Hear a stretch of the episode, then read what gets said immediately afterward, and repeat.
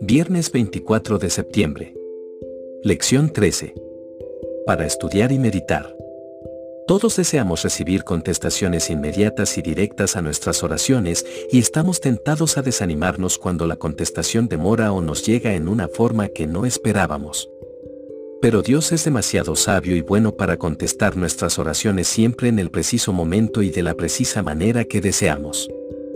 Él hará para nosotros algo más y mejor que cumplir con todos nuestros deseos.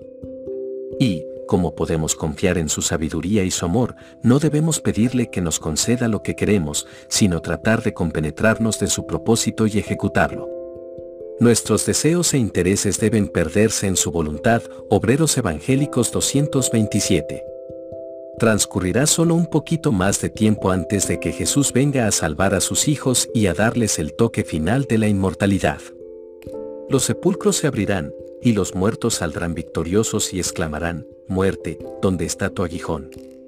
Sepulcro, ¿dónde está tu victoria?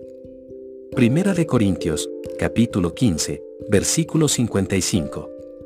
Nuestros seres amados que duermen en Jesús resucitarán revestidos con la inmortalidad, Consejos sobre Mayordomía Cristiana 340.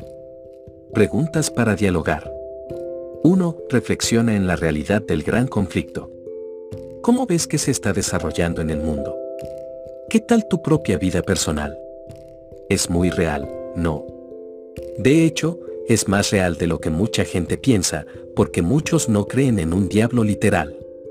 ¿Por qué es tan importante entender la realidad del gran conflicto para comprender el estado de nuestro mundo? Además, ¿por qué es tan reconfortante entender cómo terminará este gran conflicto? 2. La profecía puede ser una distracción si intentamos ir más allá de lo que ésta revela claramente. ¿Con qué frecuencia los miembros de la Iglesia se han metido en problemas al hacer predicciones sobre acontecimientos que no sucedieron, o al creer en las predicciones de otras personas que no sucedieron? ¿Cómo podemos protegernos de caer en ese tipo de trampa?